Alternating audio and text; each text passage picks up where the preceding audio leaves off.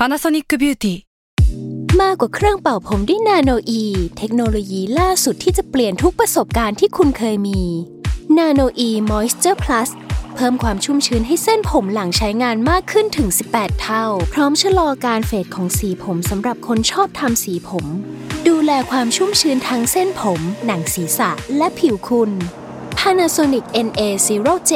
มีเทคโนโลยีนาโนอีที่ care only you s a l m o n PODCAST มัน สด อร่อย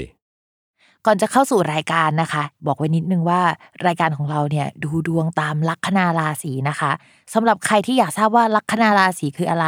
สามารถไปฟังได้ที่ EP 1 เลยเนาะส่วนเว็บที่ใช้คำนวณลัคนาราศีนะคะ ก็คือ w w w m y h o l a c o m นะคะ เข้าไปได้เลยค่ะ ตาราศีที่พึ่งทางใจของผู้ประสบภัยจากดวงดาว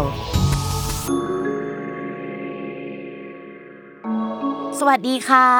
ยินดีต้อนรับเข้าสู่รายการสตาราศีที่พึ่งทางใจของผู้ประสบภัยจากดวงดาวค่ะ สำหรับวันนี้นะคะก็เป็น EP ที่ 58 แล้วเนาะก็จะเป็นสัปดาห์ที่ 29 พฤศจิกายนจนถึงวันที่ 5 ธันวาคมนะคะโอ้แล้วเราบอกเลยว่าสัปดาห์เนี้ยมันต้องยุ่งแล้ววุ่นวายมากๆ เพราะว่ามันมีดาวย้าย และไม่ได้ย้ายแค่ดวงเดียวนะคะ มันย้ายถึง 3 ดวง เวลาดาวย้ายหลายดวงเนี่ยเรื่องราวมันมักจะสอดคล้องกันมันจะเป็นโดมิโนเนาะหรือว่าเฮ้ยมันจะมีเรื่องที่มันเปลี่ยนแปลงไปอะถึง 3 เรื่องด้วยกันนะคะ เพราะว่า 3 ดวงไงก็ประมาณว่าเรื่องหลักๆ 3 เรื่อง หรือถ้าสมมติว่าเวลาเปลี่ยนมันจะต้องเป็นเรื่องใหญ่ก็อาจจะมีเรื่องใหญ่ ๆ เปลี่ยน แล้วก็ดีเทลอะมันจะต้องปรับไปหมดเลยนะคะ ก็จะเป็นลักษณะแบบนั้น ก่อนอื่นเนี่ยเราจะมาคุยกันแบบภาพรวมๆก่อนว่าเฮ้ยสัปดาห์นี้เนี่ยสมมติว่าดาวย้ายไปแล้วใช่ไหมอะไรที่มันน่าหวาดเสียวน่ากลัวบ้าง หรือว่าเรารู้สึกว่าเฮ้ยเนี่ยมันเป็นจุดที่เราจะต้องโฟกัสเราจะต้องดูที่เป็นภาพรวมๆที่ทุกคนอะจะต้องไปใส่ใจหรือว่าดูมันเนาะข้อแรกเลยนะคะ ที่เรามองเห็นเนี่ยแล้วก็แบบเราสะดุดใจเป็นอันดับแรกก็คือ ดาวศุกร์ดาวศุกร์เนี่ยเขาย้ายจากราศีธนูไปสู่ราศีมังกรนะคะ ซึ่งจริง ๆ แล้วในโหราศาสตร์ไทยเนี่ยดาวศุกร์ในราศีมังกรเนี่ยเขาได้ตำแหน่งด้วยนะ ซึ่งเป็นตำแหน่งที่มันควรจะโอเค แต่บังเอิญว่าในราศีมังกรน่ะมันมีดาวเสาร์อยู่นะคะ เวลาดาวศุกเจอเสาเนี่ยมันก็จะทำให้คนที่อาจจะเป็นไอเดียลด้านความรักเลิกลากันได้นะ ช่วงแบบนี้เนี่ยก็จะเป็นช่วงกุมภาพันธ์ในปีนี้เนาะเมื่อต้นปีนะคะ ถ้าย้อนกลับไปดูข่าวช่วงกุมภาพันธ์เนี่ยเราก็จะเห็นว่าหลายคนเลิกรากันเยอะมาก หรือว่าเรามองไปที่รอบตัวเราก็ได้นะคะ อะไรที่มันเกี่ยวกับเรื่องการเงินอะมันจะติดขัดมากขึ้นกว่าเดิมนะคะ เราไม่กล้าใช้เงินสักเท่าไหร่หรือว่ามันจะมีปัญหาเรื่องนั้นสำหรับใครที่ลงทุนในบิตคอยนะคะ หรือว่าลงทุนในตลาดหลักทรัพย์ไม่ว่าจะเป็นไทย หรือว่าต่างประเทศดาวศุกร์เนี่ยมันเป็นดาวการเงินยูนิเวอร์แซลก็มันก็มีความผสมเรื่องการเงินบวกกับทองนิดนึงอะตัวเอง เพราะฉะนั้นเนี่ยช่วงนี้จะต้องดูราคาดีๆนะคะ รวมไปถึงแบบข่าวเกี่ยวกับเฟดด้วยเนาะเช่นการออกกฎอะไรใหม่ ๆ แต่ว่าไม่สามารถใช้ได้นะคะ จะต้องเอากลับมาร่างใหม่ในช่วงประมาณเดือนมกรากุมภาแล้วก็เฮ้ยมีการส่งไปอีกทีนึง ซึ่งข่าวนี้ก็จะทำให้เรื่องเกี่ยวกับการเงินเนี่ยมันไม่โอเคในภาพรวมอะเราจะต้องคิดก่อนว่าอะไรที่เรียกว่ามันโอเค กับนายทุนหรือว่าคนที่แบบชอบใช้จ่ายเงิน หรือว่าคนที่มันออกกฎแล้วเราก็ดูว่าสิ่งที่เรียกว่าไม่โอเคนี่แหละ คือช่วงเวลานั้นมันจะเกิดนะคะสำหรับพิมพ์เรื่องนี้ก็คือเรื่องที่แบบค่อนข้างสำคัญ แล้วก็เหมือนลูกค้าของพิมพ์หลายคนเนี่ยมักจะดูเรื่องเกี่ยวกับการเงิน ไม่ก็เรื่องความรัก เพราะฉะนั้นเนี่ยสุกเจอเสาร์เนี่ยจะเป็นอีเวนต์พิเศษที่จะต้องระมัดระวังเรื่องความสัมพันธ์มากกว่าปกตินะคะ ดาวสุกเจอเสาร์อะมันไม่ได้เจอแค่แป๊บเดียวอย่างที่มันควรจะเจอแต่มันยังเจอแบบนี้ไปจนถึงเดือนมีนาคม เพราะว่าดาวสุกอะมันจะเดินดีในช่วงแรกแล้วก็วิปริตในภายหลังนะคะ จะมีถอยหลังกลับมาตั้งหลักบ้างแป๊บหนึ่งนะแล้วก็กลับไปเผชิญกับความจริงนะคะ ถ้าให้นึกแบบเป็นสถานการณ์ก็ประมาณว่ามันความสัมพันธ์ไม่ดีแล้ว แล้วก็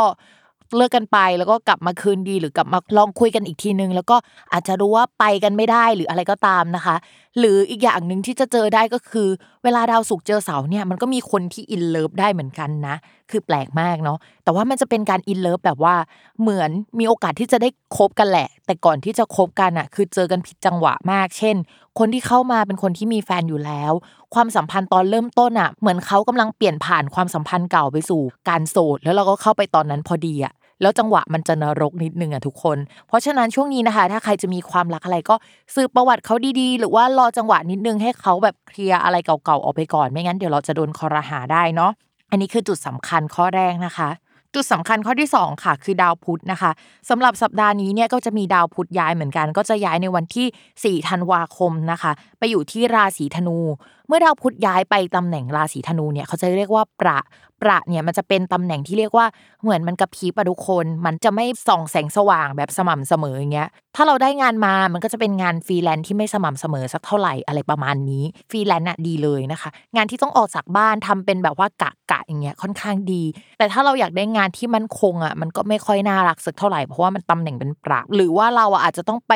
ช่วยงานในแผนกของคนอื่น ไปทำงานให้กับคนอื่นนะคะคำว่าประเนี่ยมันมีความหมายว่าของคนอื่นในวงเล็บด้วยอะทีนี้เนี่ยเราก็มี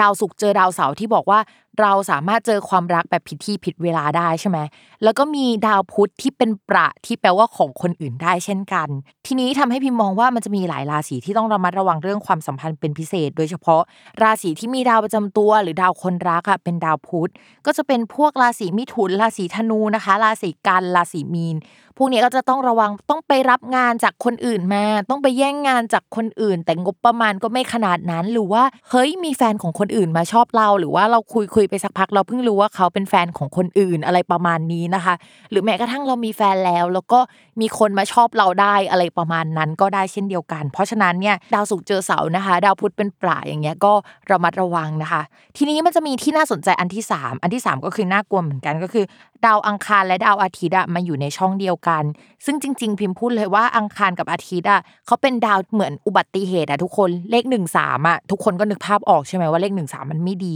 แต่ว่าช่วงที่ผ่านมามันก็มีจังหวะที่เขามาอยู่ในช่องเดียวกันอะ มาตั้งแต่ช่วงประมาณกันยายนแล้วนะ แล้วเขาก็เหมือนสลับกันแล้วมาอยู่ในช่องเดียวกัน แล้วก็ห่างกันแล้วมาอยู่ในช่องเดียวกันเนี่ย ตั้งแต่ช่วงกันยามาจนถึงเดือนนี้ธันวาก็ยังมีจังหวะแบบนั้นเหมือนกันนะคะ เพราะฉะนั้นเนี่ยช่วงนี้ก็จะเป็นช่วงที่ดวงเมืองไม่ดี เพราะว่าดาวอาทิตย์อะก็มันสัมพันธ์กับดวงเมืองเนาะดาวอังคารก็ไม่ดีนะคะ ก็สัมพันธ์กับดวงเมืองเหมือนกัน ทีนี้ก็ต้องระมัดระวังเรื่องการผ่าตัดอุบัติเหตุหรืออะไรหลายอย่างด้วย เดี๋ยวเราจะไปลงดีเทลว่าหลายราศีที่ว่าเนี่ยมันเป็นราศีอะไรนะคะ อันนี้คือภาพรวมๆที่เฮ้ยมันเกิดอะไรขึ้นบ้างในช่วงนี้เนาะ